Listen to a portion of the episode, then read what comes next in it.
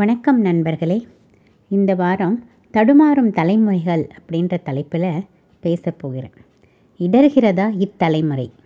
பகுதி ஒன்று எனக்கு சிங்கக்குட்டி பிறந்திருக்கான். ஆண் குழந்தை பிறந்ததும் அப்பாக்களின் அளவில்லாத ஆனந்தங்கள். எங்கள் வீட்டில் மகாலட்சுமி பிறந்திருக்கா. பெண் குழந்தைகள் பிறந்ததும் பெத்தவங்களோட பூரிப்புகள். ஆக எந்த குழந்தை பிறந்தாலும் அதை தன்னோட உலகமாக பாவித்து தன்னோட கடன் அந்த குழந்தைகளை நல்லபடியாக வளர்க்கறது மட்டும்தான்னு தங்களோட பெரும்பாலான வாழ்க்கையை தொலைச்சவங்க தான் சென்ற தலைமுறை பெற்றவங்க அதாவது இப்போ தாத்தா பாட்டியாக இருக்கிறவங்க. அதென்ன சென்ற தலைமுறை பெற்றவங்கன்னு சொல்லிட்டீங்கன்னு கேட்குறீங்களா நண்பர்களே? ஆமாம். சென்ற தலைமுறை பெற்றவங்க கடுமையாக பாதிக்கப்பட்டிருக்காங்க அப்படிங்கிறது தான் என்னோட கருத்தாக இங்கே பதிவு பண்ணுறேன் இதில் சில விதிவிலக்குகள் இருக்கலாம். எப்பவுமே எல்லாத்துலேயும் சில விதிவிலக்குகள் இருக்கத்தானே செய்யும். அந்த விதிவிலக்குகளை தவிர்த்துட்டு பெரும்பான்மையை பற்றி மட்டும் இங்கே பேசலாம். ஏன் சென்ற தலைமுறை பெற்றவங்கன்னு சொன்னேன்? உங்களுக்கு தெரியும். இப்போது அதிகமாயிட்டு வர முதியோர் இல்லங்களும் அதை விட அதிகமாயிட்டு வர சீனியர் சிட்டிசன் ரெசிடென்ஷியல் இடங்களுமே இதற்கான சாட்சிகள் சகாக்களே. இதை பார்க்கும்போது தான் எனக்கு தோணுச்சு இடர்கிறதா இத்தலைமுறைன்னு. தொழில்நுட்பம் எவ்வளவு வேகமாக வளருதோ அவ்வளவு வேகமாக மனுஷத்தன்மையும் குறைஞ்சிக்கிட்டே வர மாதிரி எனக்கு தோணுது. சென்ற தலைமுறை பெற்றவங்க தங்களோட குழந்தைங்களை நல்லா வளர்க்கறதுலேயே தங்களோட வாழ்க்கையை செலவழிச்சதால் பெருசாக எந்த புதுசாக வந்த தொழில்நுட்பங்களையும் புரிஞ்சிக்க முயற்சி பண்ணலை. அப்போது இந்த தலைமுறை பெற்றவங்க குழந்தைங்கள நல்லா வளர்க்கலையான்னு என்கிட்ட சண்டைக்கு வராதீங்க.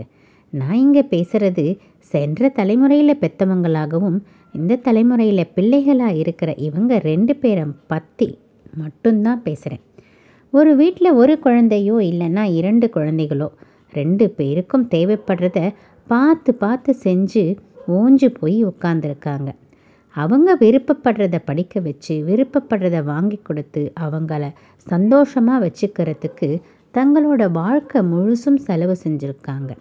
முக்கியமாக எத்தனை குழந்தைங்க இருந்தாலும் பெற்றவங்க அவங்களுக்குள்ள பெரும்பாலும் வேறுபாடை காட்ட மாட்டாங்க. எது செஞ்சாலும் எல்லா பிள்ளைகளுக்கும் சமமாகவே செய்வாங்க. இதில் பெற்றவங்களுக்கு நடுவில் ஆயிரத்தெட்டு பிரச்சனைகள் ஓடிக்கிட்டு இருந்தாலும் கடைசியில் பிள்ளைங்க இருக்காங்கன்ற ஒற்றை காரணத்துக்காக பெரும்பான்மையான பெற்றவங்க எவ்வளவு டாக்ஸிக் ரிலேஷன்ஷிப்பில் இருந்தாலும் அதை பொறுத்துக்கிட்டு ஓடிக்கிட்டே இருக்காங்க. திரும்பவும் நான் பெரும்பான்மையை பற்றி பேசுகிறேன்னு ஞாபகப்படுத்துகிறேன் ஏன்னா சில சமயம் சுயநலமாக யோசித்து செயல்பட்ட பெற்றவங்களும் இருந்திருப்பாங்க. மறுக்க முடியாது. ஆனால் சில விதி விலக்குகளை விட்டுடலாம்னு தான் முதல்லையே சொல்லிட்டேனே.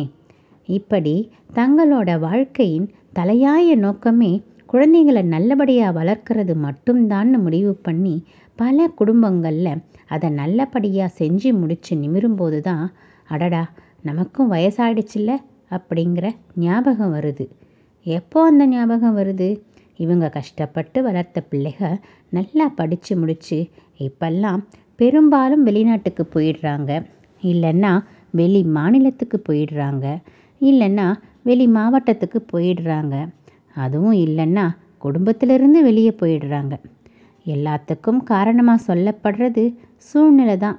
அதை கூட தப்பு சொல்லலை. ஆனால் வாழ்க்கை முழுசும் செலவு பண்ண.